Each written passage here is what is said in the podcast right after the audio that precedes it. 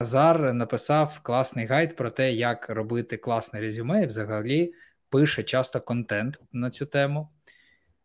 І, власне, це причина, чому я запросив його сьогодні до нас в ефір, щоб дуже детально розібрати тему про те, як е, писати класне резюме. Але я вирішив почати сьогодні з е, бліц питань, підготував десь до 10 бліц питань, на які попрошу тебе спочатку максимально швидко, як ти тільки зможеш відповісти, і потім ми вже перейдемо в інший темп. А, Окей, як тобі це звучить? Так, давай. Окей, тож, якою мовою має бути зроблене резюме? Англійська. Чи потрібно для резюме? Е, Залежить. Окей. А, Чи потрібно в резюме фото? Ні. А, Резюме свідчера. Чи потрібно вказувати досвід роботи до IT? Так. Чи потрібен а, початківцю педпроект? Так. Вказувати різень, рівень володіння навичкою зірочками ок чи не ок? Не ок. А, більше однієї або двох сторінок резюме ок чи не ок? Залежить, але не ок. Окей. Чи потрібно додавати в резюме GitHub посилання? Обов'язково. Чи ок писати в резюме, а, що там я відкрита, весела, стресостійка людина? От Ні. такому дусі. Не треба. Клас, дякую. А, дуже круто. А, я думаю, що ми пройдемо ще окремо, зачепимо, чому ти так повідповідав на цей бліц. А поки що, е, Назар е, Мошинський в ефірі у нас нагадую, що е, ти в тебе 7 років досвіду, і ти власне себе позиціонуєш як тех-інтерв'юєр. Розкажи, будь ласка, про себе трохи. Ну, з фокусом власне на проведення тех-інтерв'ю. Який в тебе досвід? Я знаю трошки з нашого спілкування до ефіру, е, що ти, ну, по-перше, багато проводив інтерв'ю. А по-друге, навіть от з початком повномасштабної війни ти багато передивився резюме, окрім цього, і допомагав людям його там е, поліпшувати. Розкажи про себе трохи. Так, ну е, всім привіт. Е, Коротше, якщо е, коротко і не дуже занудно, то е, я працюю Android-розробником вже дуже давно, Е, і е, останнім часом е, я збирав всякі, типу, як круглі столи, де збирав різних експертів, і ми е, спілкувалися е, перед початківцями на тему. Е, Резюме, і я помітив, що дуже часто ми сходимось е, в там в певних думках, і е, вирішив якось це все стандартизувати. Коли почалась війна, дуже багато людей залишилось без роботи, багато хто там закінчував курси, роботи не було, і я вирішив безкоштовно дивитися резюме, там якось допомагати, підказувати, як їх краще зробити. І не знаю, за цей за півтора цих року ну прям дуже багато резюме подивився, напевно, навіть більше, ніж. Е, Ну, може і не більше за час, коли е, інтерв'ював. Е, стосовно інтерв'ю, е, мені дуже часто всякі трешові е, резюме попадались. Деколи бувало таке, що навпаки, резюме не трешове, а ти дивишся, ну це просто якийсь геній.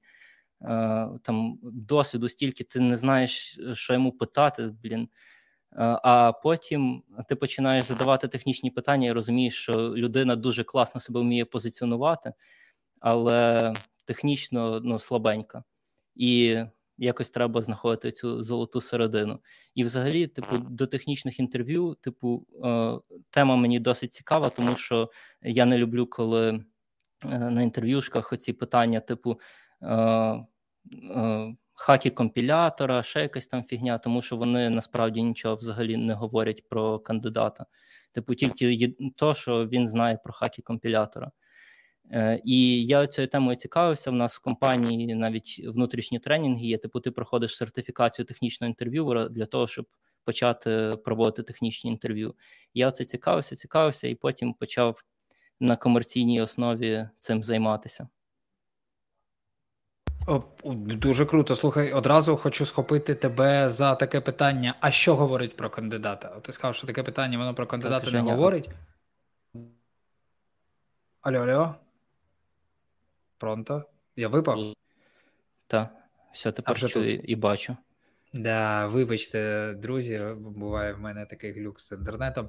А, Хотів вхопити тебе одразу за питання, а, що говорить про кандидата. Ти сказав, що це питання про кандидата ну, не не, не відображає да, е, реального досвіду і знань кандидата.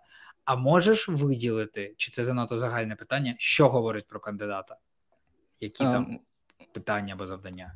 Е, ну, взагалі багато всього. Е, мені дуже подобається починати інтерв'ю з з такої секції, типу як поведінкова, типу behavioral інтерв'ю, коли ти можеш виділити якісь цінності, типу кандидата. Я десь там навіть писав, що мені ще подобається якось більше про людину дізнатися. Наприклад, я десь там писав, ну це трошки провокативна, звісно, штука, типу, що.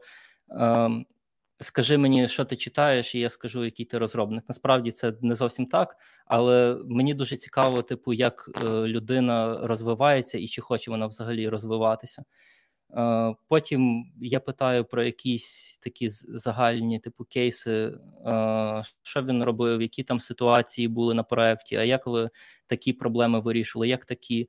І дуже показова, дуже показовий Дуже показова якість такого підходу е, вийшла тоді, коли ми в компанії відкрили офіс е, в Мексиці в Гвадалахарі і почали мексиканців наймати. А мексиканці, е, ну щоб не обіжати мексиканців, є деякі е, там е, кадри такі, е, що вони дуже хитрі.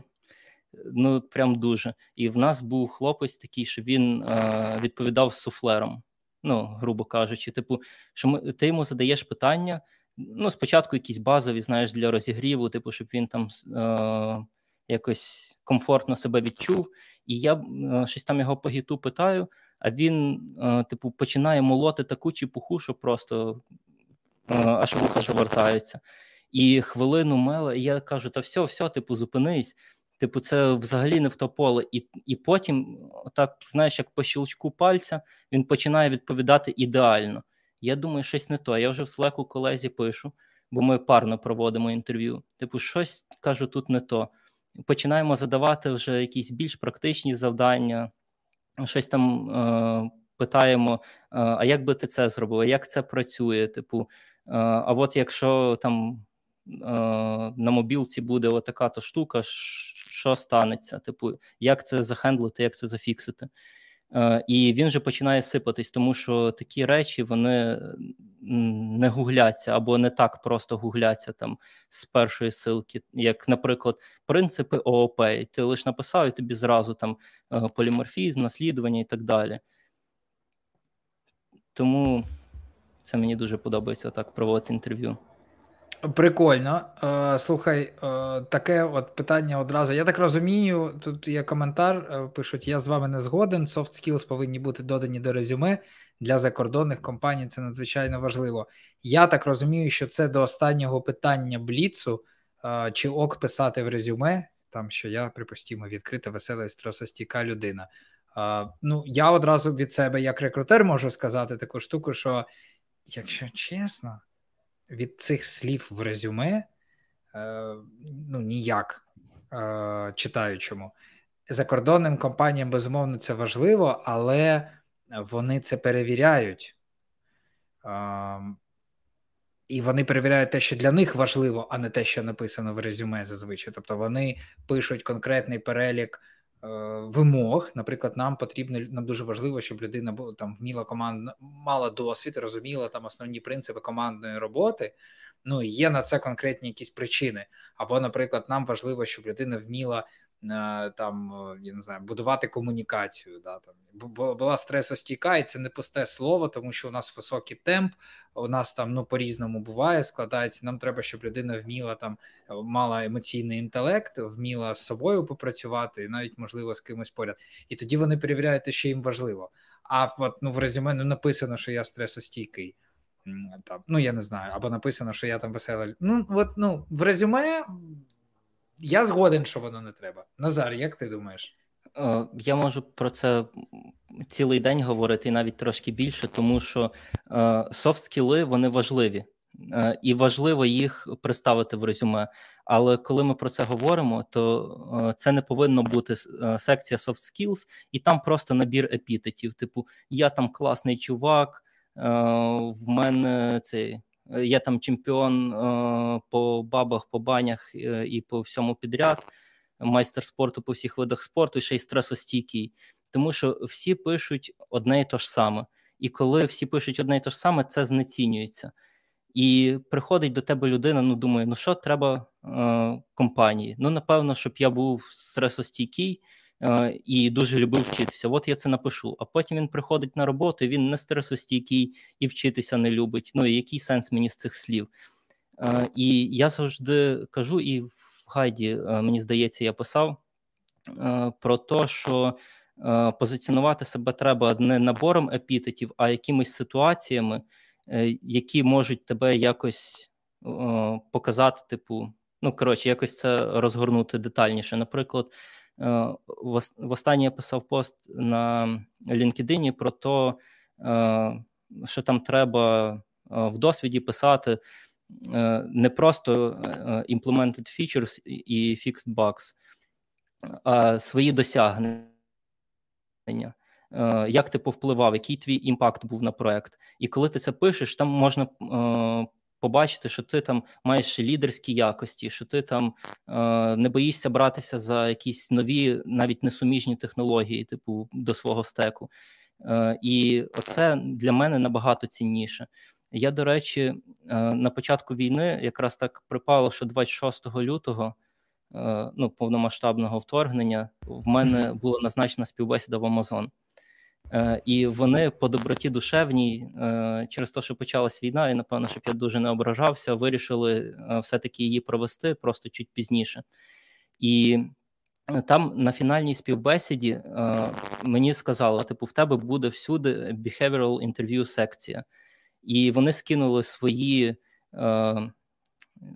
як це не принципи, а типу ну, е, що вони чекають, типу, від ідеального кандидата, які їм потрібні критерії, типу тіли. Е, і е, вони матчать тебе на початку кожного інтерв'ю по якихось оцих behavioral, behavioral критеріях, типу, чи ти підходиш їхнім, їхній компанії. І це дуже круто. Але в нас в Україні ну не сказав би, що так прийнято. У нас е, деякі компанії тільки відходять від того, що хакі компілятора питати, тому. Це якесь таке питання, яке тебе зачепило. Та ні, е, ні, просто е, хакі компілятора це приклад. Та, та. Це була класика в 17-му році, коли я шукав роботу і там питали всяку фігню. І тоді ще було популярно питати ці гугловські задачі. Типу, якщо тебе зменшать до о, монетки там 50 копійок, і ти попав на дно блендера, як ти типу виберешся і всяку таку лабуду? Це релевантне питання, як ти вважаєш? Я думаю, що ні. В мене, коротше, було саме е, цікаве питання, що е, коротше, чувак, е, ти заходиш, а, а не знаю, до речі, на Ютубі можна е, про такі штуки говорити. Ну, коротше, е, я думаю, за... що про все можна говорити. Ти заходиш е, в кімнату і бачиш, що чувак повісився, але нема мотузки, і як він повісився, і типу голі стіни. Ну, типу, що за бред? Що воно говорить тобі? Ну, типу, якщо ти хочеш якусь логіку перевірити, от як е, Бабіч часто каже, що він любить е, подивитися, як людина думає. Ну, от подивіться, як Бабіч проводить інтерв'ю, і як він дивиться, як люди думають. Там не треба ніякі задачки про суїцидників е, чи про блендери. Ну, типу. Ну, я теж від себе е, можу розказати, що не так давно до нас звернулася одна компанія е, за консультацією. І е, це була е, Head of HR. Е, і вся команда HR і рекрутингу працює в команді доволі давно. Вони наймали вже дуже багато людей за останні роки. Тобто вони розуміють процеси, вони знають, як знайти правильну людину і так далі. І все вдавалося, вони успішно наймали людей. А останнім часом, от ця та проблема, з якою вони до нас прийшли проконсультуватися, вона полягала в тому, що останнім часом люди, яких вони наймають, не проходять випробувальний термін. Ну тобто, начебто, всіх апрувлять, да, от люди проходять інтерв'ю, починається випробувальний термін, щось не так, і ну, або люди йдуть, або їх звільняють. І прям ну, нормально кажуть, за останній рік прям ого, скільки таких випадків. І от ми хочемо розібратися, щоб нам ну, допомогли зі сторони подивитися, да, бо бо краще ж на системи дивитися зі сторони, і важко дивитися, будучи елементом системи. Ну, типу, чому щось що може бути не так?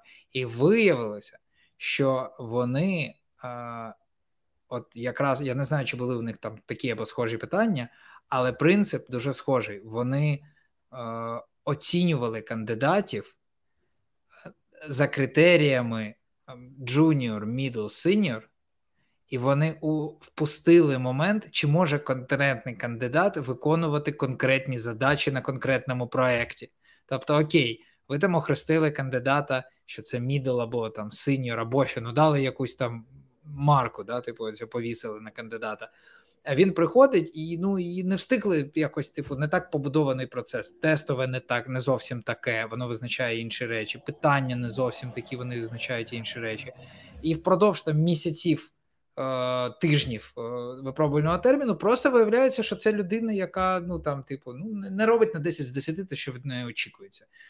І вони просто не не, не співставляли. Це доволі класична помилка, насправді, але так само, як на от на мене, це яскравий приклад таких питань людина може не вміти мислити там умовно, те, що це і то це, це ж не про логіку, це про вміння задавати уточнюючі питання, а потім про логіку. Можливо, і то не факт. І це ніяк не відображає вміння людини конкретно працю... виконувати конкретні задачі на технічному проєкті. Абсолютно немає ніякої кореляції. Е, знаєш, е, я десь читав навіть, що ну, Google там вже давним-давно від цього відмовився. А деякі наші компанії досі таке питають, але суть в тому, е, що ці компанії вони задають питання такі, як в Гуглі, але зарплати зовсім не як в Гуглі. Ну і треба розуміти, що специфіка е, компанії, тому що в Google ти приходиш е, і. Ти, наприклад, там все одно, ти Android, ти бекендер, тебе куди посадять, то й будеш писати. Скажуть на JavaScript писати, будеш на JavaScript. Скажуть на плюсах, будеш на плюсах. Можливо, там якесь це мислення, типу, окей. В інших випадках, ну не знаю. Ну просто от я запитаю кандидата, як він вибереться з блендера. Скільки разів за весь робочий час він попаде в блендер і буде зменшений до розміру монетки? Я думаю, що ні разу. І скільки грошей така ситуація принесе компанії? Так. І її рішення. Да, прикольно. Окей, а, насправді е, мені дуже хочеться поговорити про ще е, речі поза межами нашої теми, тому що ми їх зачіпаємо. Але важливо притримуватись того, що ми пообіцяли аудиторії. Ми пообіцяли, що будемо говорити про резюме. Тож, знову таки питань багато. Я очікую якихось питань в коментарях. Друзі, будь ласка, приходьте, питайте, що вас цікавить. А поки що. Можеш сказати е, таку загальну штуку, з загального питання почну. Ти передивився безліч резюме, ти провів багато інтерв'ю. Чи можеш ти виділити, які найрозповсюдженіші помилки в резюме? Чи є щось таке, що ти можеш виділити в окремий пункт про про українське резюме, про резюме українського кандидата, що зустрічається прям часто, і чого не треба робити? Що це? Є, до речі, думка, вона не моя. Я її чув е, багато разів е, від е, людей з України, які зараз працюють в Штатах, і вони кажуть, що ну, українці, що вони дуже часто досить скромні. Ну і він там до, в досвіді написав: Та я ну що я там робив? Я там імплементив фічі, баги фіксив, дебажив трошки, і все. І ти просто дивишся, і в нього. 5 робочих місць, і на п'яти робочих місцях він робив одне і те ж саме. І ти не розумієш, е, яка глибина цих задач була, наскільки він е, не знаю, там складні задачі робив. Е, може, він ну, там, приймав е, участь в, в архітектурі, може він там щось пропонував, щось покращував. І, типу, люди чомусь це не пишуть. Я взагалі вважаю, що найголовніше в резюме це досвід. І дуже часто е, трейнішки кажуть, мені нема що писати в резюме. І там от недавно, до речі, в LinkedIn е, побачив резюме, воно ну дуже красиве. Ну там видно, е, що там робота дизайнера, ну просто персик. Але є один нюанс. там просто ну, там в лівій колонці, наприклад, там якісь скіли, ще щось там в правій прізвище ім'я, де він вчився, і все, і просто порожня сторінка. Е, що зробити, щоб цієї порожньої сторінки не було? Типу, просто... мало порожня сторінка в плані, що нема, нема, ну, це початківець після курсів із серії, нема чим заповнювати, да? Така історія. Так, ага. він, до речі, по-моєму, навіть не після курсів був. Е, я не пам'ятаю, здається, він е, роботу фронтендера шукав, і е, він, ну, типу, де там про фронтенд? Єдине, де про фронтенд згадано, це в скілах.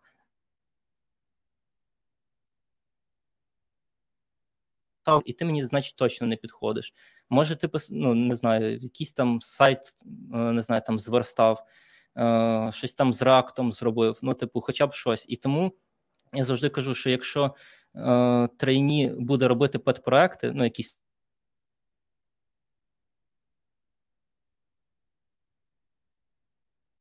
Е, я просто знаю таких тренів, місця не вистачає на одній сторінці, щоб свої проекти описати.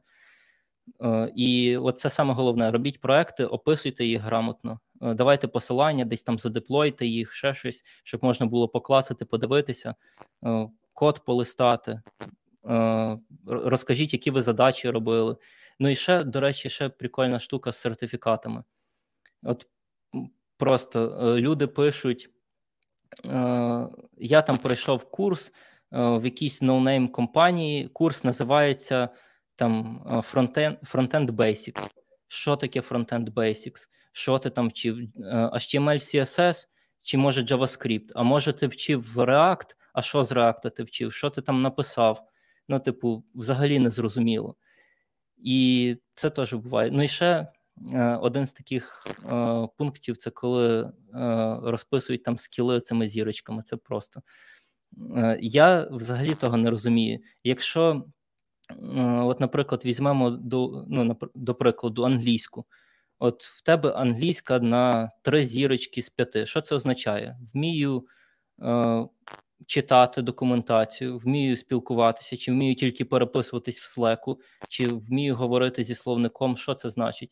А коли ти оці зірочки поміняєш на рівні Сефер, просто е, просто зайдіть на сайт Сефер, там є табличка, і там пише: е, рівень B1 вміє то-то, то рівень B2 вміє то і то. І все. І, А що е, за сайт? Я всім е, скину. SEFR. Це е, коротше якась там стандартна сертифікація по різних мовах.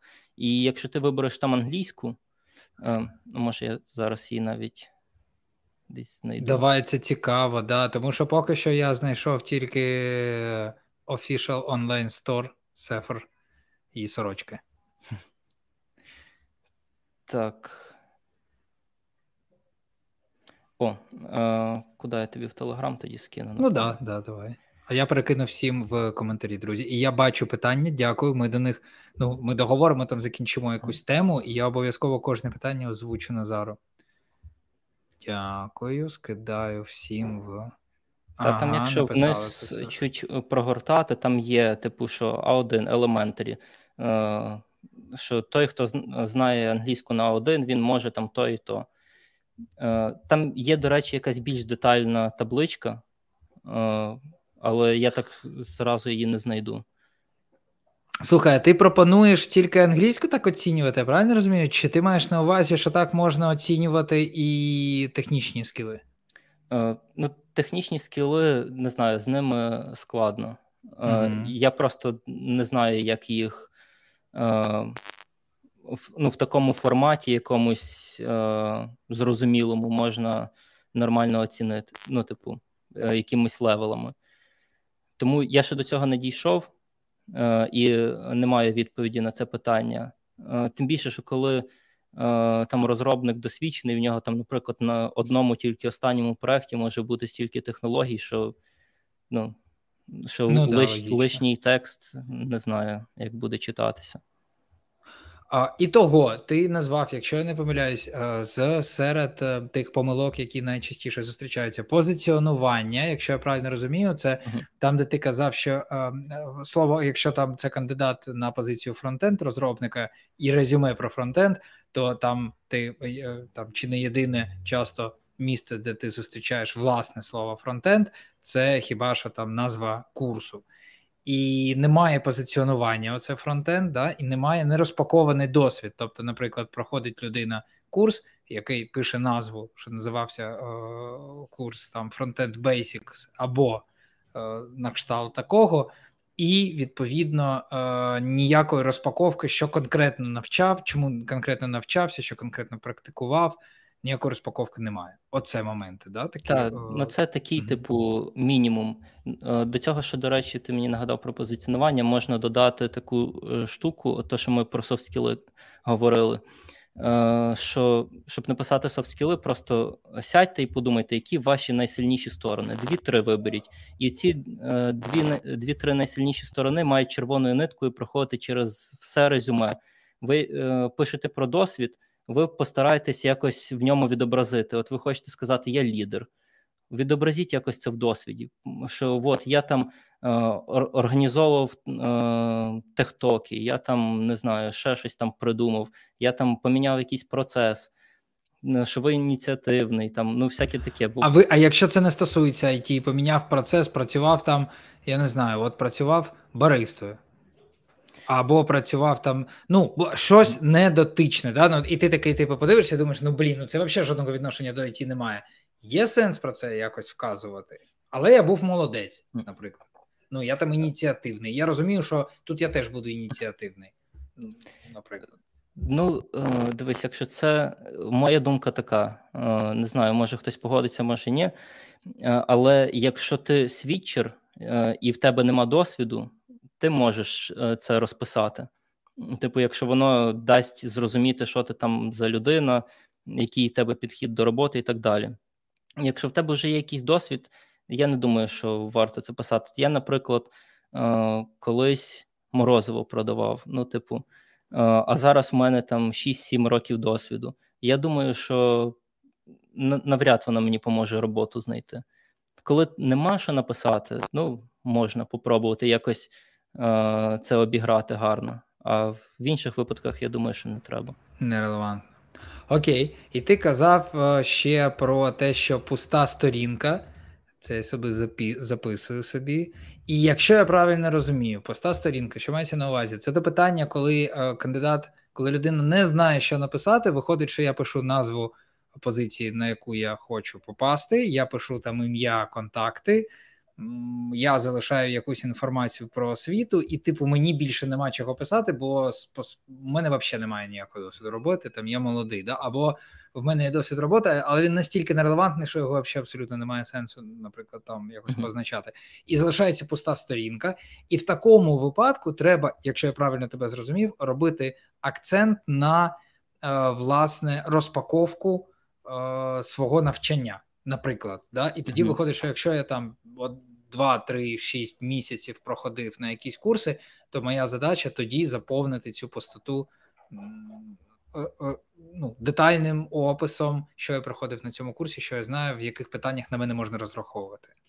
Так, але е, і цього буде недостатньо. Треба писати педпроекти. Педпроект, я вважаю, що людина без педпроекту її практично нема сенсу розглядати. Ну, якщо це не калькулятор, якийсь, ну, типу, калькулятор навряд чимось допоможе. От, наприклад, ти хочеш бути е, мобільним розробником. Ти там е, на твоїй роботі ти бачиш, е, ну, аналізуєш всі вакансії, бачиш, я буду е, працювати з REST API, я там піду е, з сервака, стягну якісь дані і відображу їх. Ну, то піди це і зроби. Типу, зроб...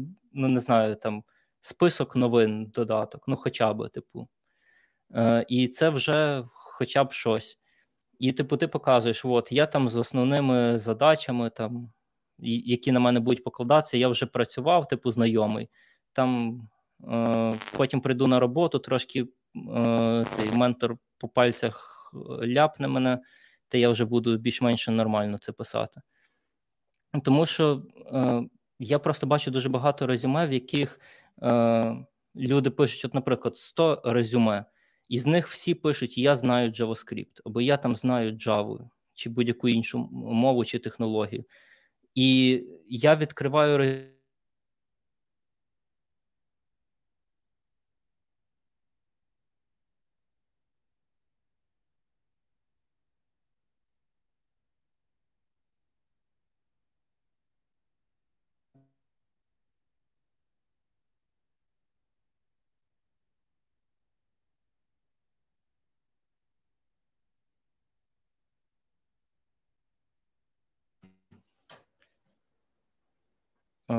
звук пропав.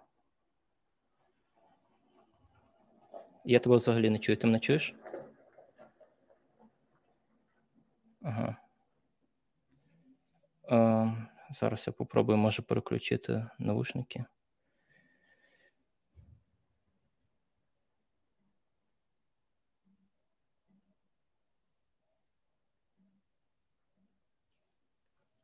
Взагалі не чую. Може, я зараз не знаю, вийду і зайду.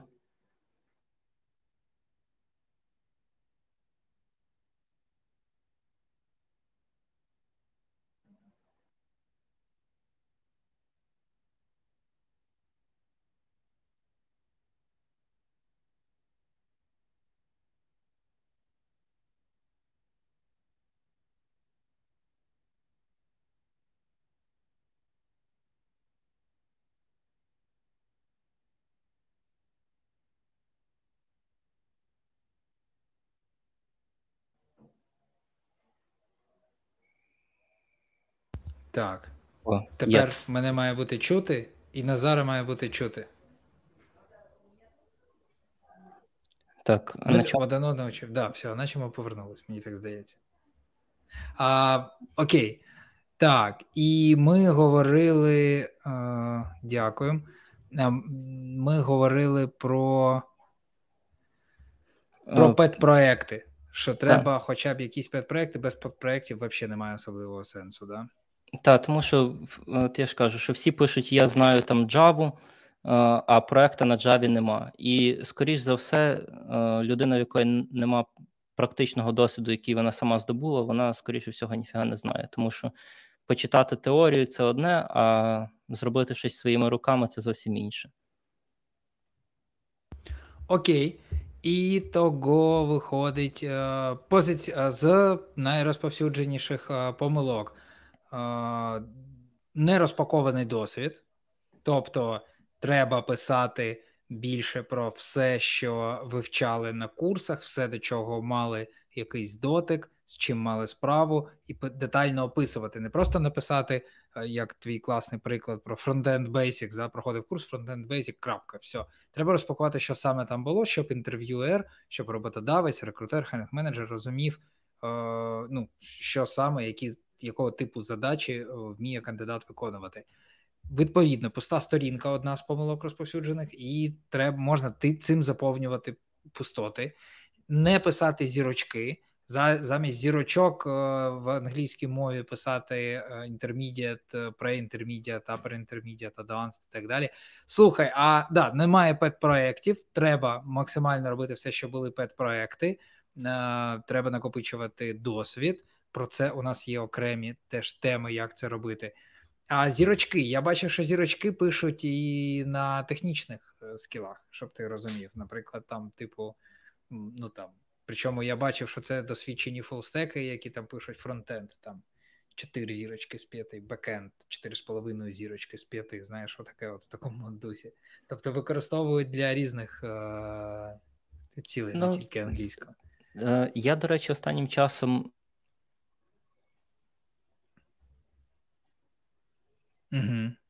Так часто бачив, а теж незрозуміла штука, тому що е, якщо ти хочеш е, показати, наскільки добре ти знаєш цю технологію, то ти можеш е, розписати якісь складні задачі, якщо ти е, робив на ній. Якщо ні, ну, типу, будемо е, думати, відштовхуватись від того, що є. Окей. А слухай, а Summary? А ти, коли я задавав бліз питання, сказав, що Самарія залежить, коли потрібно, коли не потрібно.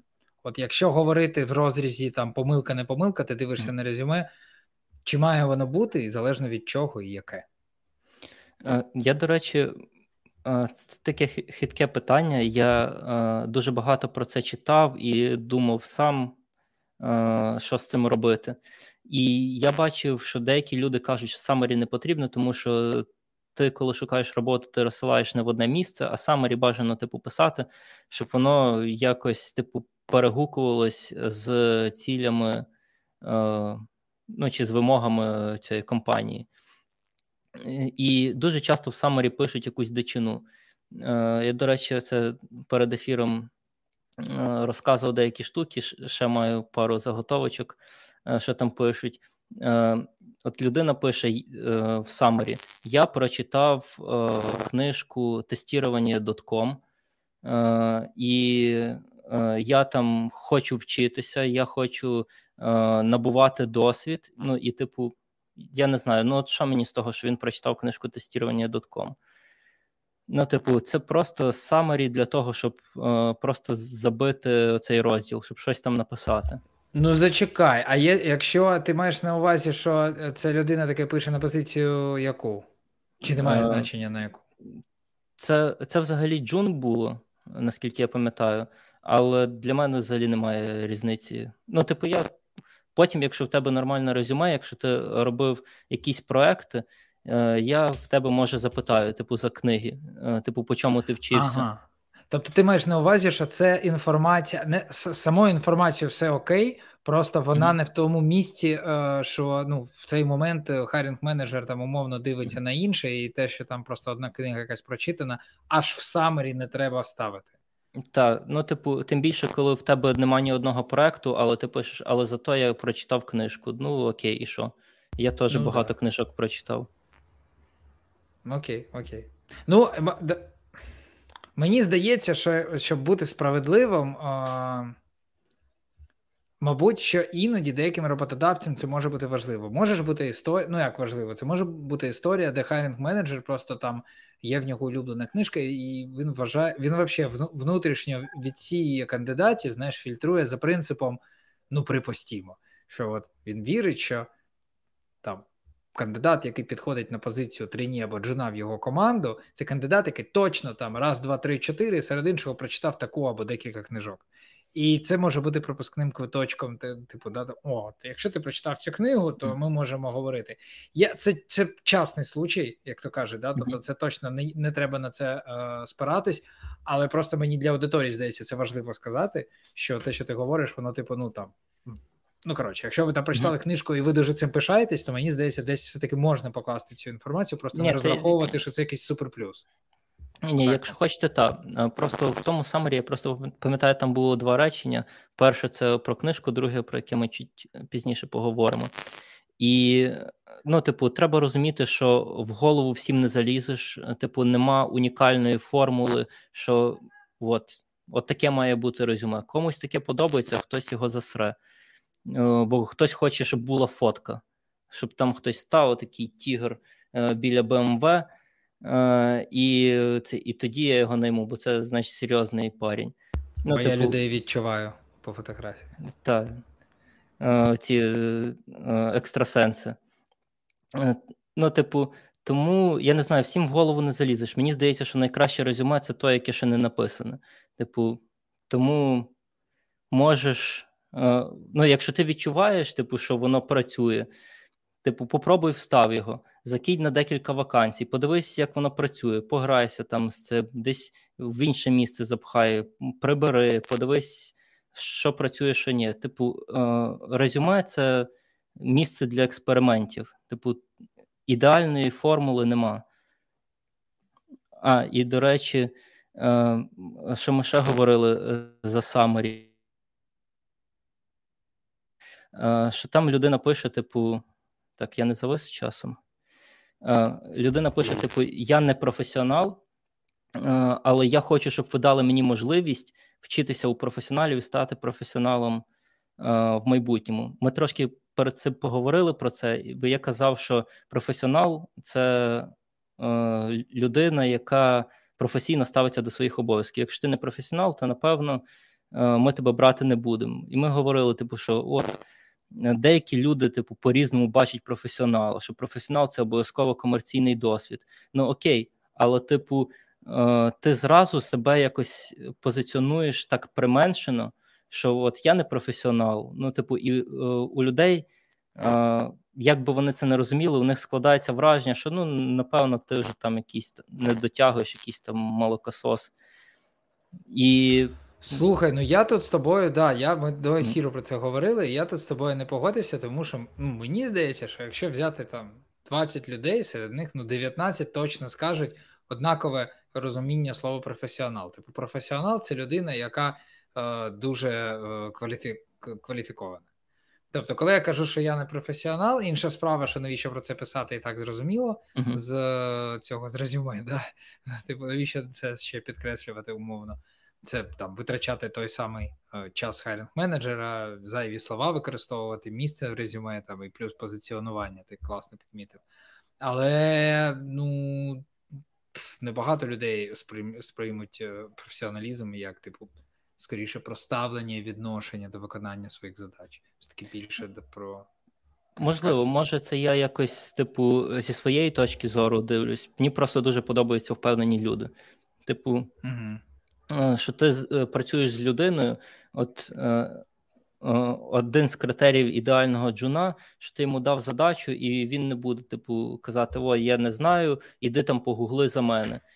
Або я за цю задачу не візьмусь, тому що я з цим не працював. А тут я хочу відчувати від людини з тексту цього якусь трошки впевненість. А вона каже: Та я не професіонал, я там нічого не роблю, ну книжку прочитав, ну що там та книжка? Е, от би дали мені попробувати щось поробити. І я дивлюся, людина каже: Я не професіонал, я нічого там не цей.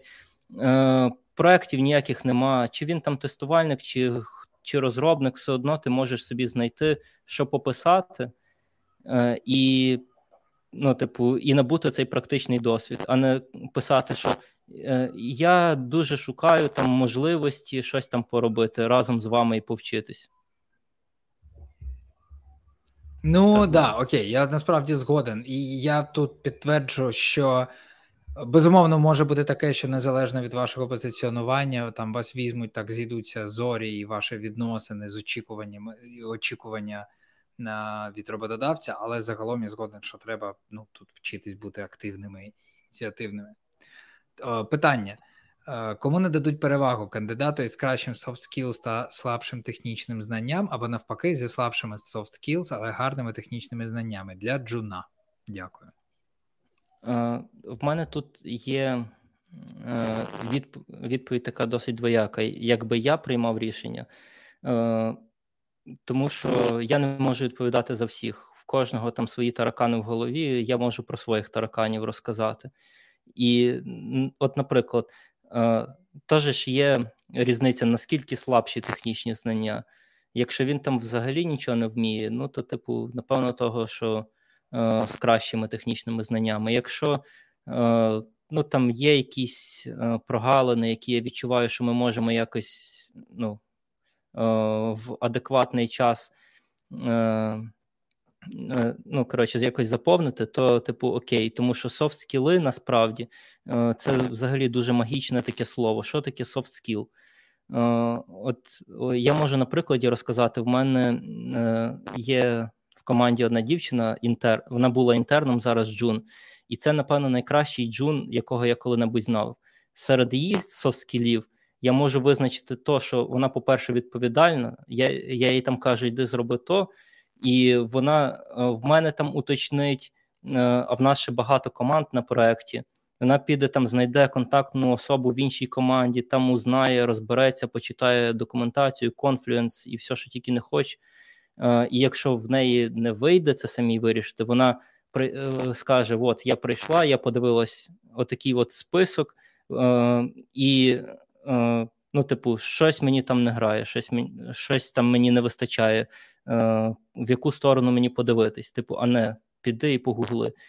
Е, це раз відповідальність. Друге, е, це то, що людина вміє вчасно сигналізувати про проблему. Е, я думаю, що багато хто е, знає таку проблему джунів, що він сів і він думає: блін, у мене не виходить. Він, волосся на голові рве, е, все мене виженуть з роботи і що мені тепер робити? А тут приходить людина: ну, блін, е, не знаю, я там подивилася, е, може, щось там підкажеш. Е, а не ну, а не сеньор, якийсь там чи лід бігає і пінгає того джуна, ну що там, як там, треба якась допомога. Він ні, ні, я справляюсь, все нормально, там уже майже знайшов. Ну, типу, такі речі. І таких е, робочих моментів дуже багато, і дуже часто буває, що в якихось там мідлів, наприклад, деколи буває і в сіньорів таких скілів нема. Тому Це дуже важливо, тому що до когось це приходить там природнім шляхом, а когось там треба жучити е, ну прям дуже довго, щоб до нього дійшло, як він має працювати. Прикольно, окей, слушно. А я специфікую тоді таке це питання. Мені дуже сподобалося, що ти сказав, що залежно від того, що ну, що розуміють під софт-скілами. І погоджуся з тим, що, мабуть, ну, якщо питати харинг менеджера, який не має початківців, то частіше за все дадуть відповідь, що під софт-скілами, а там топ да, причин, то топ пояснень, топ критеріїв мається на увазі вміння вчасно сигналізувати про проблему і готовність сітчивость і, типу, готовність навчатися і працювати. Тому що ну, типу, це найголовніше. Ну, можна по-різному називати ці навички, що це там soft skills, або це якось інакше називається, але оце мені здається там топ-2, топ-3 найголовніших моментів. Так от, якщо а, таку, такий приклад навести, є два кандидати. Один кандидат він відповідає оцім цим трьом критеріям софт скілів. Ну, типу, це людина, яка точно не буде приховувати проблему три дні. Це точно людина, яка е, прям всім своїм е, по всією своєю поведінкою доказує реально, що готова навчатися, хоче, да, там і так далі, і тому подібне. Ну і так, ну тобто, все найважливіше і слухає уважно, да, там і виконує задачі, намагається і все інше. Тобто, дуже чудові софт скіли в цьому розумінні. А скажімо, технічні скіли, ну ті знання там і досвід, розуміння мат частини е, відносно вимог, скажімо, там на 6-7 з 10. І навпаки, є інший кандидат, у якого на 10 з 10 вимоги на позицію трині або джуна. Ну, от прям вообще відповів на всі технічні питання. Але по софт-скілам є сумніви. Або не теж сумніви, от прям, прямо скажемо, що навпаки, тут в нього софт-скіли прямо на 5-6. Тобто, так, ну по якихось моментах він не виправдовує. То кому б ти віддав перевагу, і як ти вважаєш, вообще, кому надається перевага в таких випадках, якщо адекватна оцінка? Е, Якщо е, мою оцінку можна сприймати за адекватну, е, то я би вибрав софт-скіли, тому що е, 6-7 е, серед технічних знань це, в принципі, досить хороший плацдарм, щоб е, людина далі розвивалася. І і за умов таких софт-скілів, ну якщо да, так. понятно, що це я такий приклад в, в вакуумі, от, але все одно тенденція ну, зрозуміла. Технічні скіли просто розвиваються набагато легше, ніж софт-скіли. Бо є різні люди, є, ну, якщо ми беремо там різні країни, там є теж особливості ці, е, як там low context, high context country, кожного якісь там свої є такі, скажімо так, національні нюанси. Е, Тому софт-скіли це прям дуже важко розвивати. Це правда, об'єктивно так. А, Окей, дякую. Тож, Кет, е, ви почули відповідь. Секунду, а... я світло включу, напевно, бо то вже щось темно. Так, да, давай тебе перестати буде. Перестанемо тебе бачити. Клас. А, Далі таке питання. Е, пройдемось, якщо ти не проти трохи по питаннях, бо вони піднакопичились. Угу, Давай. На щастя. Е, Наталія питає: якщо рівень англійської elementary, чи варто резюме робити англійською? Так. Да, Мені здається, що ну, не залежить е, рівень ваших знань від е, рішення робити резюме англійською. А судячи з того, як пояснював це Назар просто це стандарт, і це показує так. якось ваше розуміння і адекватність да, контексту. Так, ну, по-перше, що це стандарт, а по-друге, що пишіть резюме англійською і йдіть вчіть англійську. Там е, не знаю, хто там знає, хто такий Сергій Німчинський, це там легенда Джави. Е, і коротше, я пам'ятаю, я коли е, шукав першу роботу, якраз в нього він здається вирішив іти вже типу з розробки і там відкривати свої курси. Він дуже часто катався по якихось е, івентах, і він дуже багато для джунів тем присвячував. Е, і там було щось типу теми, що зробити, щоб тебе не вигнали сам з першої роботи після першого офора з санними тряпками, ще щось таке. Е, і він, от в кож, напевно, в кожному своєму виступі він каже: типу, що головне це спочатку вчити англійську, а потім уже вчити все решта. Тому ну, підтягуйте, якщо є можливість. Слухай, ну я не погоджусь в тому сенсі, що якщо відповідати на питання, чи реально знайти роботу в IT, маючи е, там знання. Ні, реально. Ну да, реально, просто не в більшості випадків. В більшості випадках англійська все одно буде потрібна. Але да, але якщо там специфікувати питання до типу, чи наскільки критичне знання англійської, ну там не на 100% можна знайти скільки українських компаній, скільки там не не кожен аутсорс, да, там е, ну, е, змушує людей спілкуватися з клієнтами або читати там. Ну коротше, по-різному все таки буває. Але да, безумовно, я би сказав, що англійська просто на... е, в чому в чому мій поінт, що англійська відкриває тобі доступ до набагато якісніших е, ресурсів для навчання. Якщо ми зайдемо на developer.android.com, документація вся на англійській.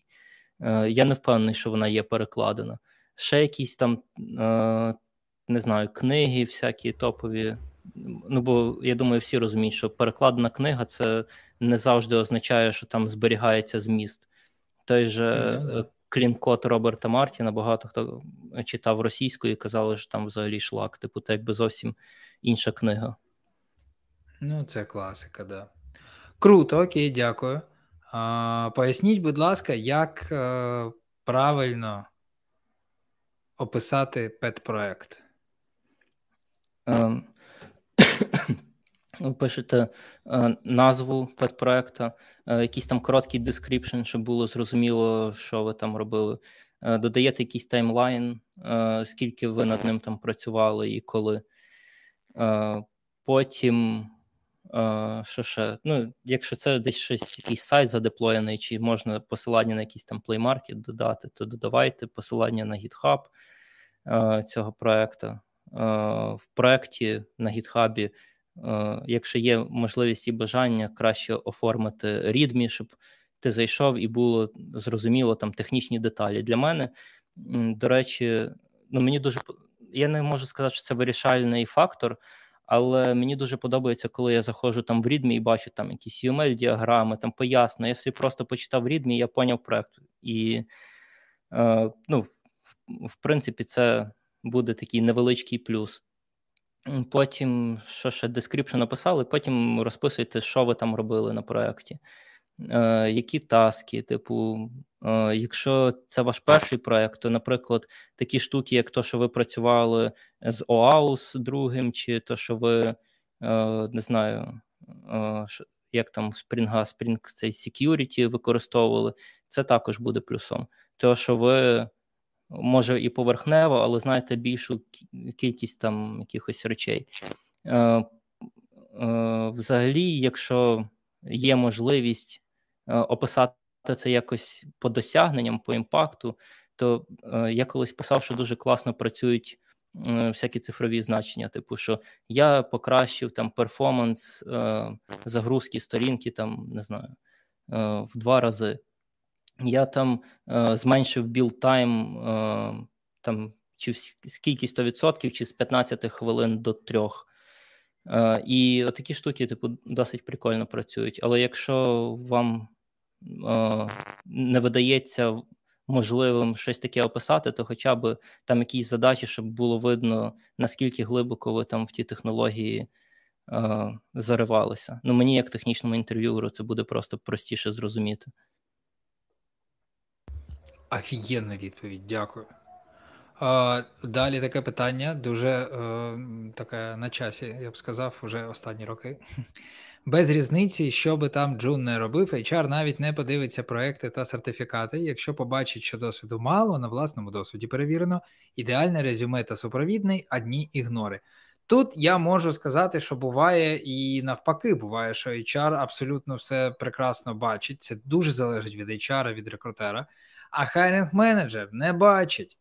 І таке теж буває. І не тому, що хайринг менеджер поганий, а тому, що хайринг менеджер зайнятий фокус уваги на інше, а іноді справді не кваліфікований достатньо для оцінки кандидатів. І HR-менеджер або рекрутер прям бігає за харінг-менеджером і показує, ну он же класний кандидат, є вимоги. Є відповідність, подивись на резюме. Ну треба. Ми там навіть на прескріні спілкувались. Прям, будь ласка, поспілкуйся з цією людиною. Я прям там ставлю Е, свій е, обід на те, що цей, цей кандидат підходить. Таке теж буває. От тому треба робити все одно незалежно від цього класне резюме. Просто на кожному етапі його можуть неадекватно оцінити будь-хто. Ну я б так сказав. Але ви як мінімум зробили е, максимум з того, що було можливо, і е, ну, типу, вклали всі зусилля.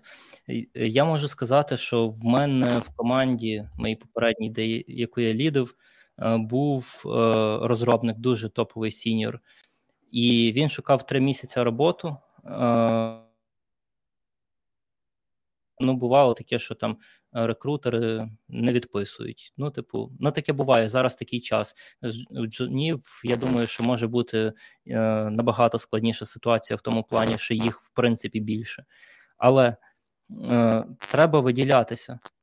Е, і я якось е, розказував це все, що я вам тут намолов зараз в інстаграмі в себе. І мені чувак каже: Та я розписав коротше, досвід, тварі не дивляться упше. Я кажу: ну скинь резюме, типу, бо він, знаєш, з претензією, типу, що ти мелиш, ти там ринку не знаєш. Ну, типу, я написав так, як ти казав, що там все, досвід розписаний, не беруть. Е, я дивлюся у чувака досвід, там калькулятор написав, написав, е, зверстав сторіночку, і в нього там на чотири сторінки резюме це на тренічну позицію. І там е, ну, 90% цих проєктів, що він порозписував, ну це таке, що може може любий трейні, там, не знаю, закритими очима там наклацати. Але що саме цікаве було, це мене просто вбило.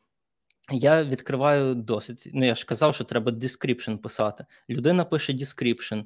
Е, е, В мене на сайті є три слайдера. Один з них дуже великий. Е, Це дуже е, великий слайдер, наголошує е, кандидат. І він просто весь оцей дизайн описує словами. Я кажу, ну, то який це description? Типу, і там от так от чуть ли не третина сторінки, і я в шоці був.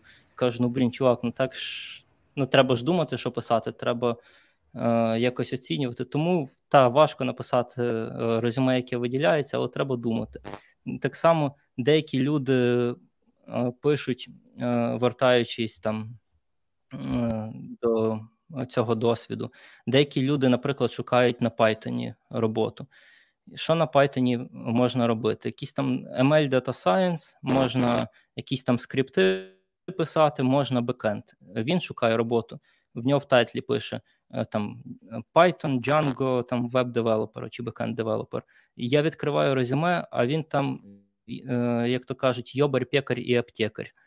Що там е, в нього один проект backend на Django, інший проект backend на Flask у інший проект там щось по data science у, а інше він щось там писав в якісь там скрипти, е, типу, для автоматизації. Ну, типу, треба теж якось визначитись, типу, що ти хочеш. Типу, ну, типу, от є вакансія, і відповідно до вакансії, ну, в ідеалі, складати резюме якось під кожну вакансію і підтюнювати. Понятно, що це ніхто робити не буде, аж прям так. Але ну, три різні спеціалізації засовувати в одну, і ти не знаєш, ну та людина так розпиляється, типу, може вона взагалі ні в одній з цих сфер нічого не знає. Слухай, я от насправді, поки ти говорив, ще чомусь мені спала така думка. Ти писав своєму гайді. А, Ось тут написано, що це е, до на вступі вступне слово, да, де ти описуєш, чому ти там о, ти вирішив так зробити. Е, ти написав, що нещодавно на найпопулярнішому порталі для пошуку роботи опублікували статистику по вакансії trainee frontend developer на одну вакансію 1275 відгуків. І я подумав, що е, ну блін, в таких умовах хороша ідея для кандидатів просто. Ну, типу, іноді піднапрягтись, е, постукати, якщо немає знайомих до якогось рекрутера в LinkedIn, і і попросити оцінити резюме.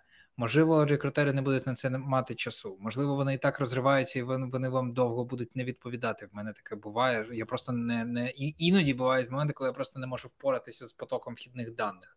Ну і мені треба зосередитися на поточних задачах. Ну і виходить, що я ігнорую там якийсь довгий час, іноді якісь інші, да, які випадають за межі мого основного фокусу. Але тоді там ви можете до когось іншого прийти. Дуже слушно, от я прям з тобою розмовляю. Треба, справді треба перевіряти резюме на адекватність, бо може, що ви витрачаєте час на розсилку цього резюме, а воно, от як Назар розповідає, да, і навіть його бачать, але ну просто там перший погляд і його там умовно одразу відсіють. Тому треба треба витрачати на це зусилля і час, перевіряти. А таке питання: що думаєте про те, щоб пройти фільтр досвіду, для того, щоб пройти фільтр досвіду, та щоб HR не ігнорували, намалювати себе один рік досвіду? Типу, по без досвіду HR відразу ігнорують, таке багато хто радить. Е, одразу додам, що е, написав користувач одразу після цього уточнення, що, звісно, що знати, е, знати робити роботу на рівні однорічного джуна. Тобто ми уявляємо собі ситуацію, де ну, людина там принаймні переконана в тому, що може виконувати задачі на рівні одного року досвіду, але по факту його немає, там не знаю, комерційного. Да? І от таке записати в резюме. А знаєш, в чому прикол? Що е, люди дуже часто в резюме е, пишуть, е, наприклад, work experience, там бариста, а потім пишуть pet projects, і ви самі виділяєте, що це типу pet проект. А так, може би і не звернули увагу. Може, ваш pet проект, типу, цілком типу, заходить як адекватний проект. Просто пишете там чи experience, чи project, називайте розділ. І, е, можливо, це якось замилить очі е, рекрутеру. Я вам ще розкажу один лайфхак, е, який не раджу використовувати. Коротше, колись було популярно, я навіть сам грішив комусь там радив таке. Е, що е, ну, напиши там, що рік на фрілансі працював, ну хто це перевірить. Але ви так не робіть, тому що потім е, зловлять за жопу і зроблять вам атата. Е, Отут Є... я Бабіча згадаю також, який колись ми з ним були на ефірі, і він дав запропонував порівняння з меню, що резюме це менюшка. І коли харен менеджер бере, він абсолютно вправі обрати будь-яке слово, будь-яке формулювання і перевірити. Причому іноді хайнінг менеджери вміють перевіряти поведінковим інтерв'ю е, по компетенціях і писати доволі конкретно. Якщо ви цього не робили, ну навряд вийде ну, відповісти на такі питання кваліфіковано. Тому Ні, ну, да, ну, типу, треба бути до цього готовим. Якщо ви хочете зробити. Е... Ну, коротше, е, якщо ви хочете е, показати там свій досвід, і ви відчуваєте, що у вас там весь досвід є, Е, достатній для джуна там з роком, е, то є, коротше, в Тіктосі один такий чувак, старий смок. Е, він рубіст, і він дуже часто говорить про те, що не пишіть всяку херню, типу в пет-проектах. Зробіть, вирішіть реальну задачу. Не пишіть, типу, пет-проект для того, щоб потім його покласти в шуфляду.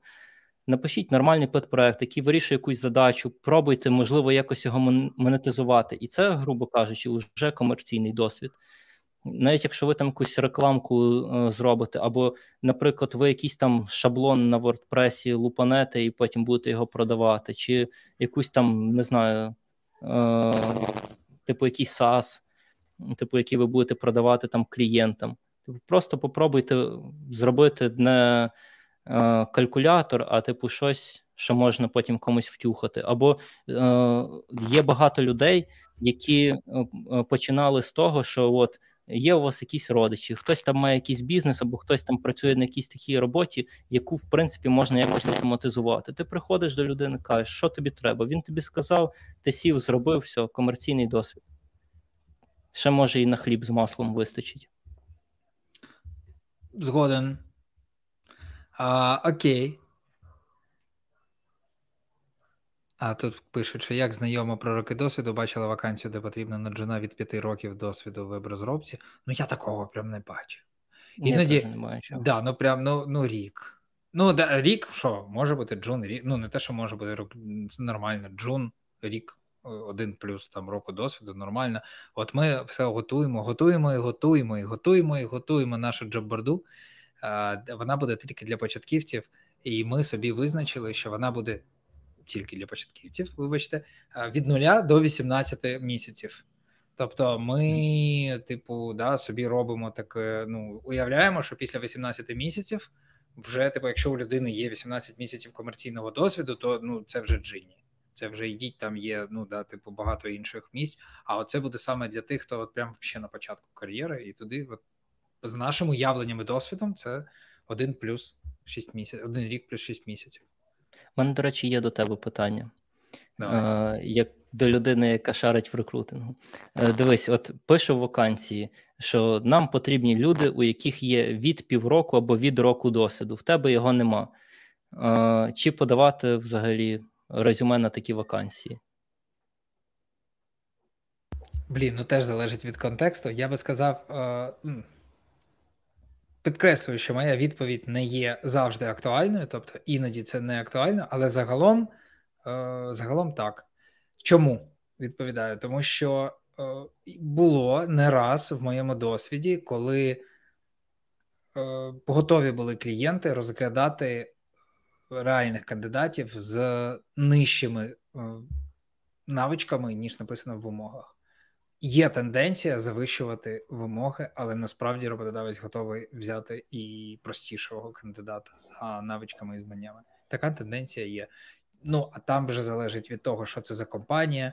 Е, який емплоєр брендінг, що про них взагалі можна сказати, які стоять описані задачі. Бо якщо, наприклад, при цьому описані задачі конкретні, які треба робити, і вони явно тягнуть на людину з досвідом не менше одного року, то ну немає сенсу, да, мабуть, подавати.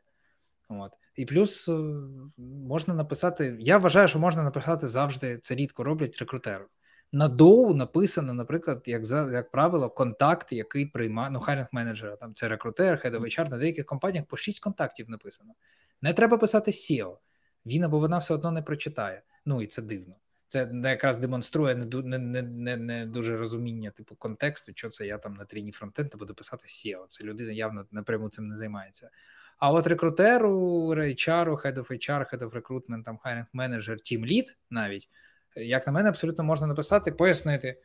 От я побачив вашу компанію, але треба розуміти, що і саме туди ви подаєтесь. Вже витратите час тоді, і там 5-10 хвилин персоналізованого листа напишіть. Подивіться, кому ви пишете, що це за людина, як давно працює в компанії, там ну є хоч щось, щоб не виглядало, що ви просто там швиряєтесь, е, знаєш, резюме. Отак. Е, я, до речі, ну рік досвіду, ладно, це понятно. А півроку досвіду для мене це взагалі дивно звучить.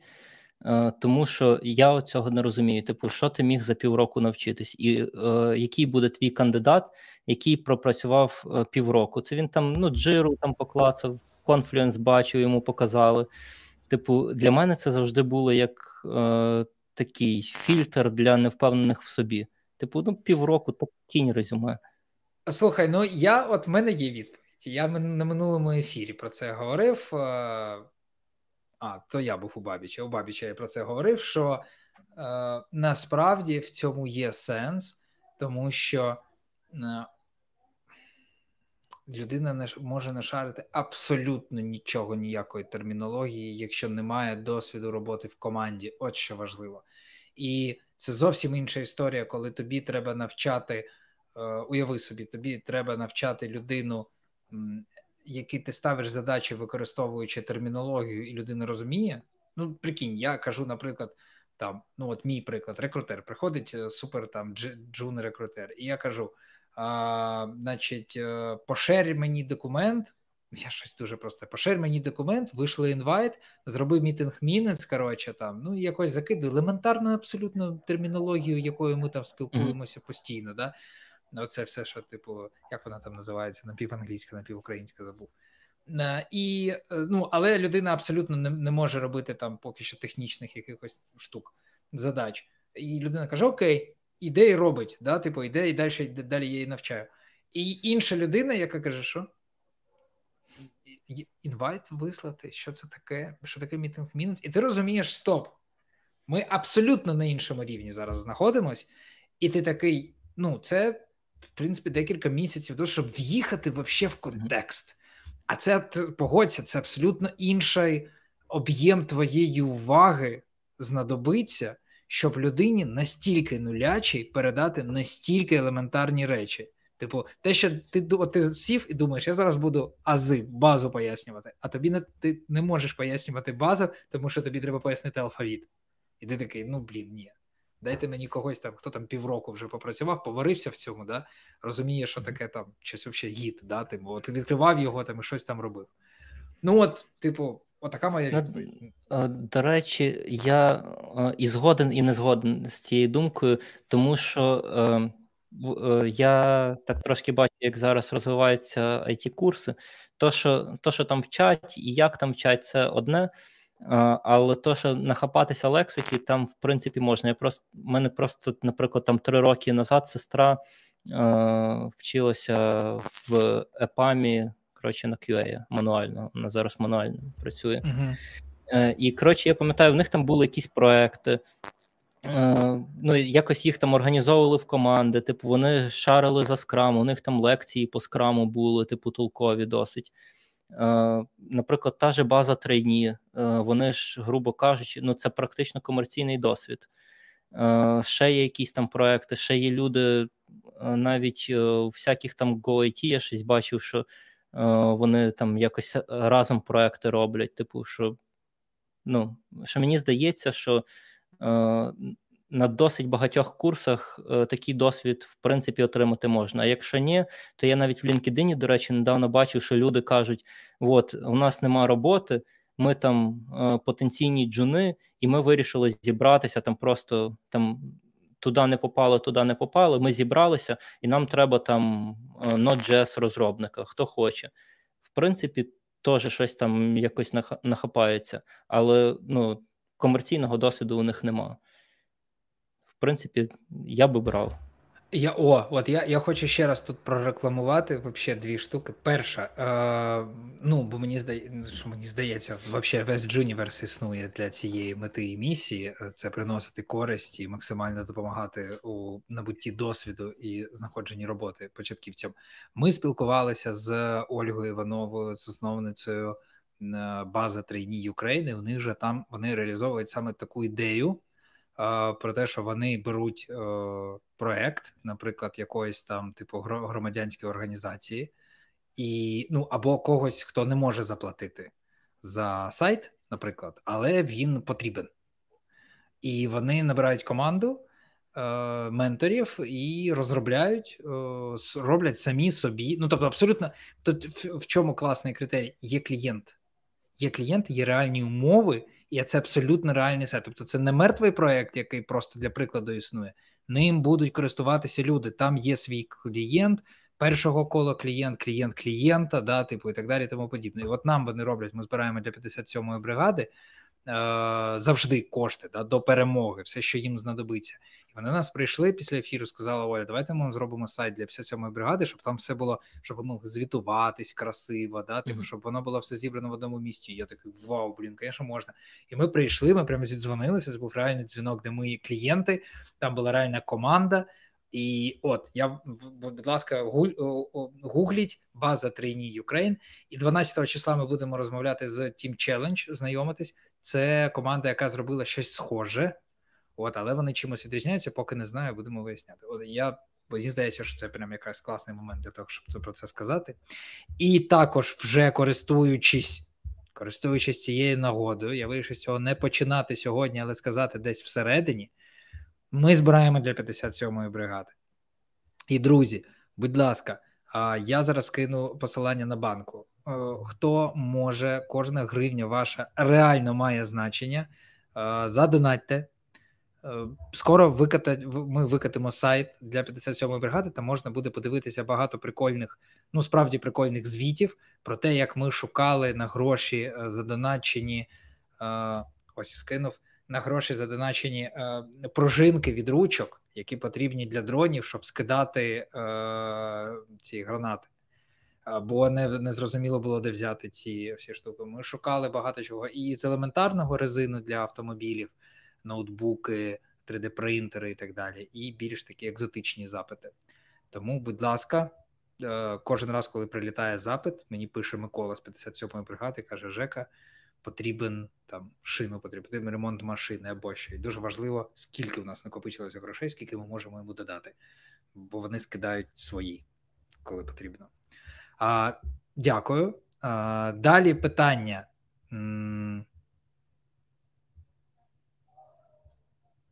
Трохи так вверх промотало. Зважаючи, Ольга питає, на велику кількість резюме джунів, як часто їх обробляють автоматичним парсером? Як будувати резюме, враховуючи це? Якщо чесно, ну, автоматично я майже не чую такого. Все одно передивляються.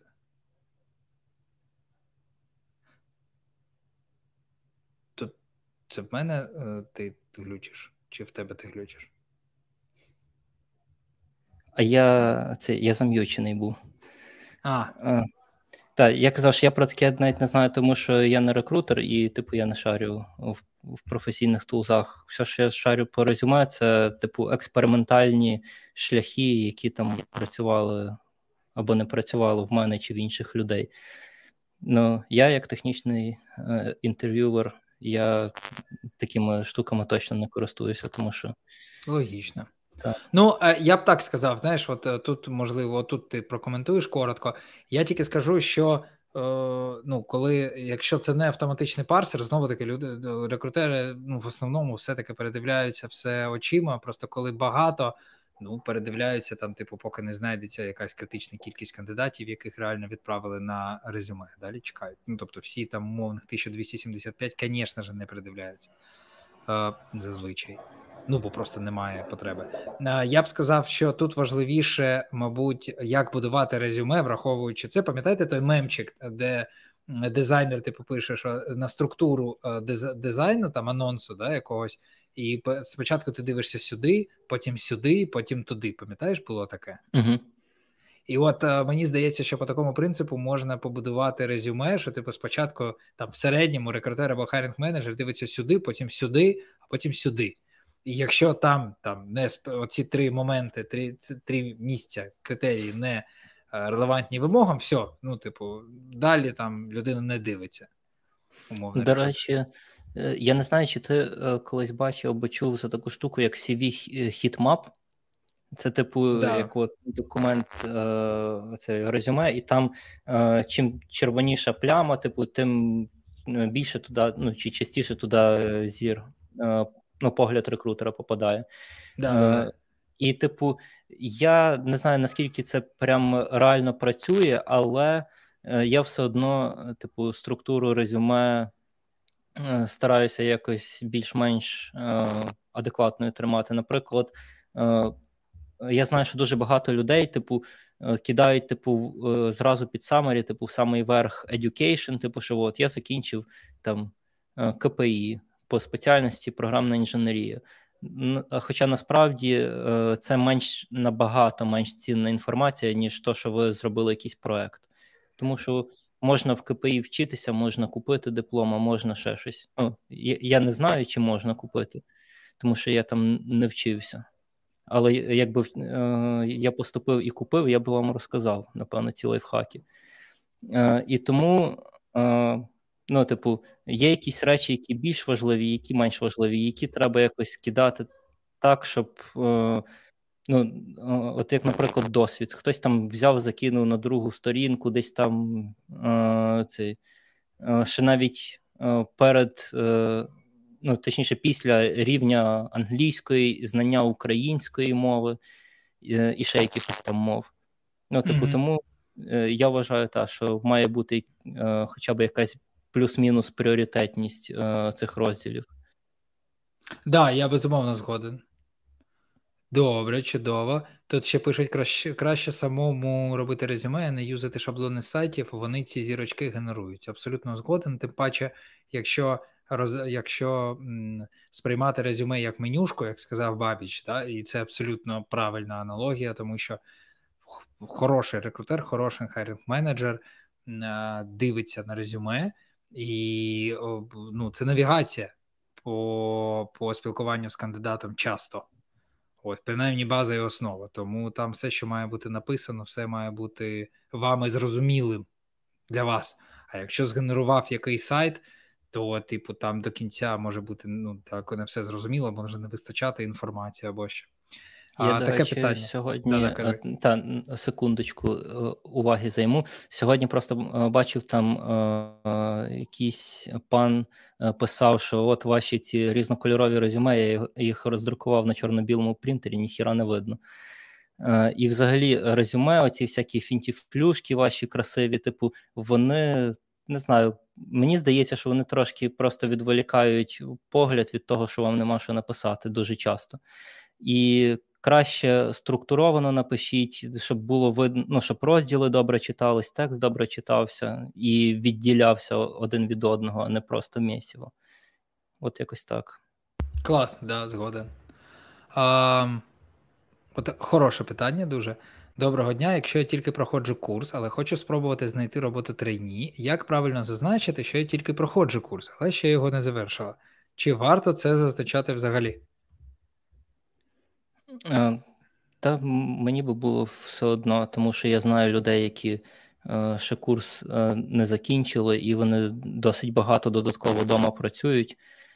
І, ну, типу, я їх готовий наймати, якщо у них є знання. Ну, це я говорю як технічний інтерв'юер, того що mm-hmm. до мене набагато менше резюме доходить. Але як писати, ну напишіть, почався тоді-то і до, до теперішнього часу.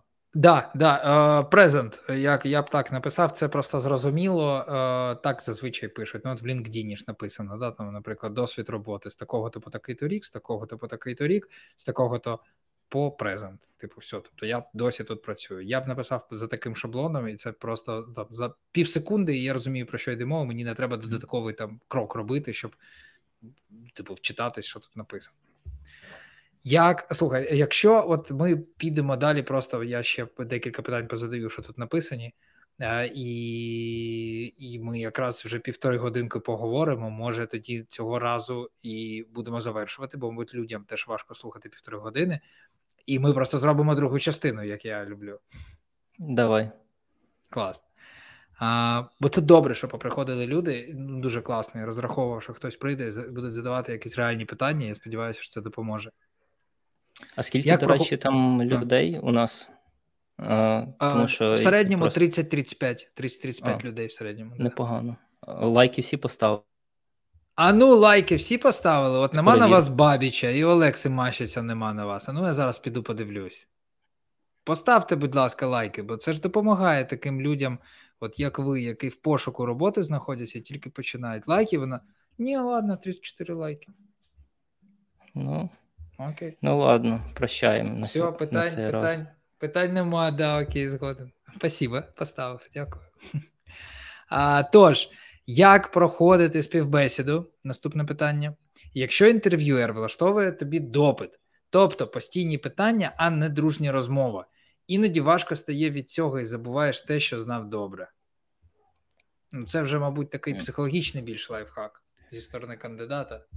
Е, я якось е, не знаю. А ти так робиш? Типу, е, я так не роблю, тому що, до речі, там ще десь є в записі мої інтерв'юшки, які я там для одної компанії проводив. я, типу, спочатку кажу, та розслабся, типу, знаєш, як там в тебе діла, що там.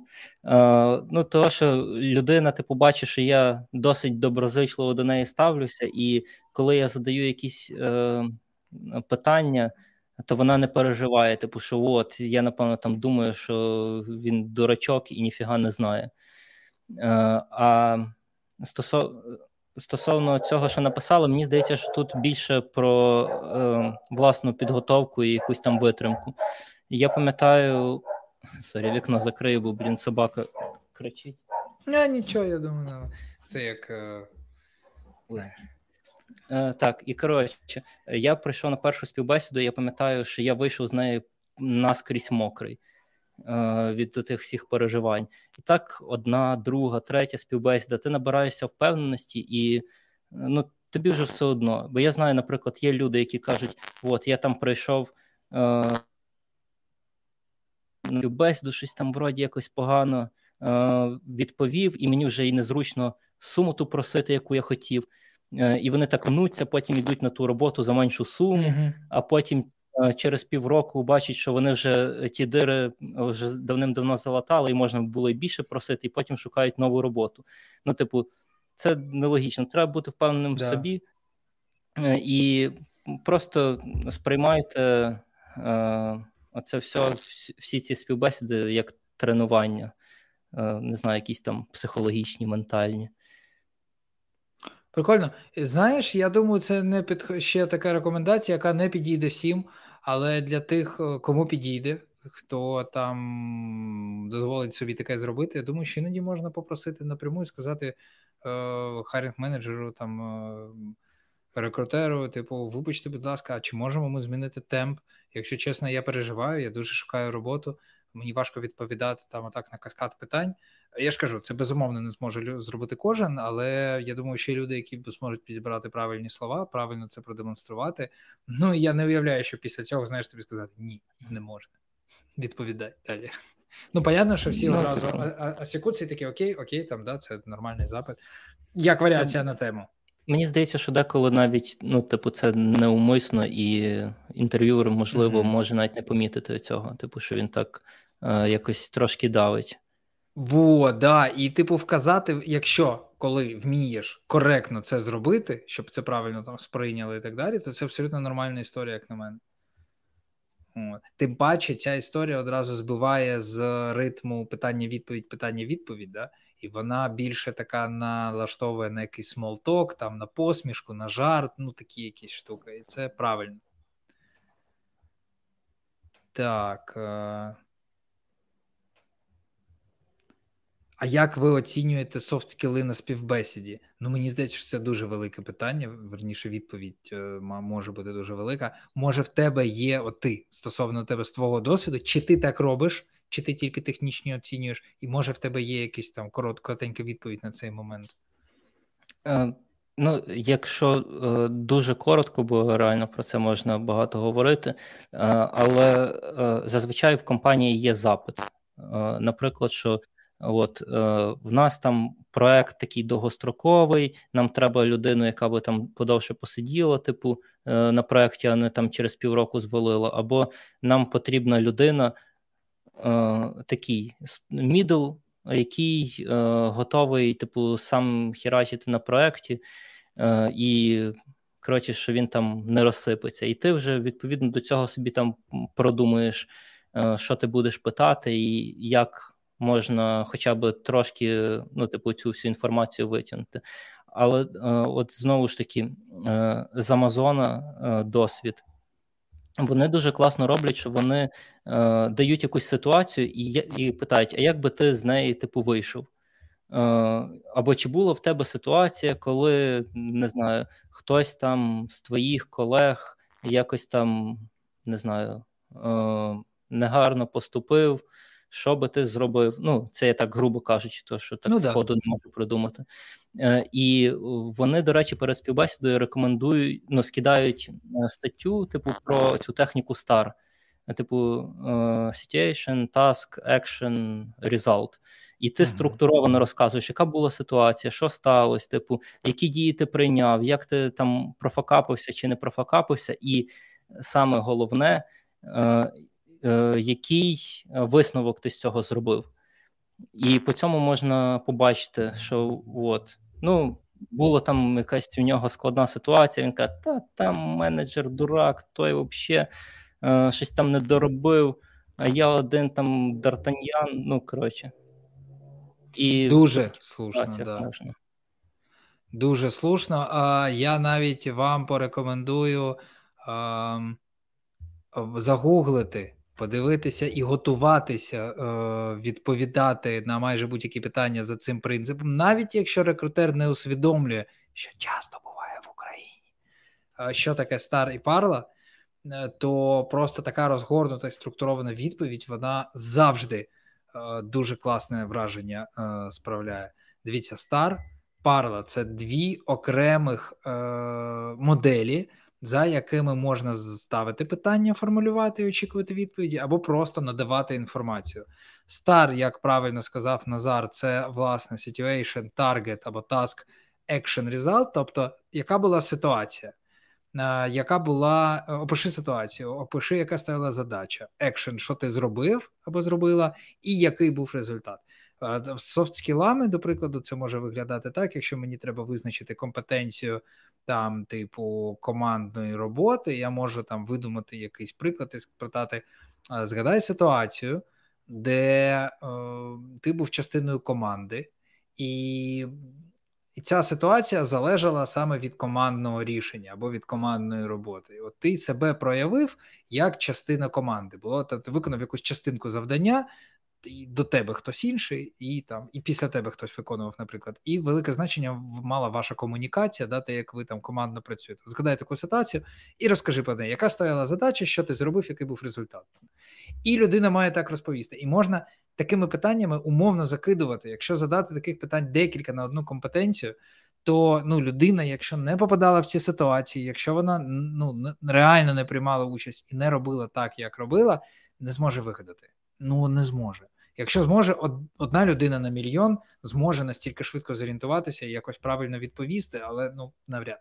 Тому ці це називається інтерв'ю по компетенціях, воно дуже хороше. А парла теж загуглю, я просто не не пишу тут, бо ви можете загуглити. Це problem, action, result, а, і отут learn, чому ви навчились да, з цієї ситуації, і applied, як ви використали це знання яке отримали після цієї ситуації, після цього там на реальній задачі. Дуже класно, що ти про це згадав. Прям вообще дуже рекомендую. Клас. Буквально ще пара е, питань. Чи правда, що існує глобальний чорний е, список HR? Якщо Це так, типу чорний список кандидатів? Ну, чор, чорний список кандидатів. Слухайте, ну я з 2016 року в it рекрутингу я ніколи не бачив цього списку. Я впевнений, що я б його бачив. Є він не е, не знаєте, не оголошений, неофіційний. неофіційний. Ну, типу, є декілька кандидатів, які просто постійно ходять по по інтерв'ю, наприклад. Їх просто всі знають. Ніхто спеціально не збирав цю інформацію, просто просто так складається, що всі знають. Там Кажеш ім'я якесь, і там тобі скажуть, а ну ми його теж знаємо. Або в LinkedIn такі люди теж їх їх помітно. От, ну і може хтось не хоче з ними мати справу або що. Є один кандидат, очевидно, що я не буду називати його ім'я, але є кандидат, який просто постійно подав, він і його дружина постійно подавалися на різні інтерв'ю. Вони реально приходили їх проходити, і це роками продовжувалося. І навіть коли вони непогано проходили інтерв'ю, їм прилітав офер там або ну пропозиція або говорити вже офер детальніше, вони зливалися. Я не знаю, що це було, але їх знали просто всі в моїй інформаційній бульбашці. Що це було? А я можу вгадати технологію? Чи Давай. це Python? Блін, ні, мені здається, там був не Python. Ну там кандидат був такий лисий. А, ні, ні. Е, я просто е, за Python е, чого згадав, тому що я колись. А, Python, я знаю, про кого знайомі. ти говориш. Python є теж такий в LinkedIn, звісно. От, отак, от тобі, от, отак і чорні списки, ну не чорні, просто ці списки формуються. Він не потрібен список. Люди і так знають інших людей. Я знаю. То просто да. я якась е, реком... Е, е, подруга каже: блін, так пайт, пайтоніста важко знайти. І каже, так от там ж чувак пише вічно. Вона каже, та його вже всі в Харкові знають. Він да, там да, вже всюди був по два рази, і вічно щось йому там на цей. Або йому не подобається, або що ну, типу, вже ні, ніхто до нього не йде. Всі з ним спілкувалися, вже йому ніхто не пише. Да, да прикольно. Так, Але окей. такого, типу, що ви, наприклад, погано відповіли на співбесіді, і вас запам'ятали, е, записали в список нехороших е, кандидатів, такого точно нема. Да, ні, нема. А, Тут можу сказати, хіба що буває іноді, дуже рідко, слава Богу, бувають ситуації, якісь ну, якісь дуже неприємні, які сталися, там якось дуже неадекватно себе повів.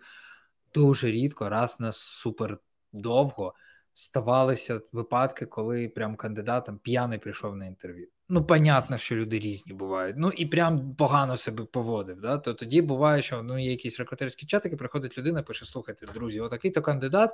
Мені було дуже соромно перед там, типу, моїм керівництвом. Всім всі зверніть увагу, що він, якщо що, от, ну, була ситуація, може прийти, наприклад, там прямо на підпитку капець, мені було дуже соромно. Будьте обережними.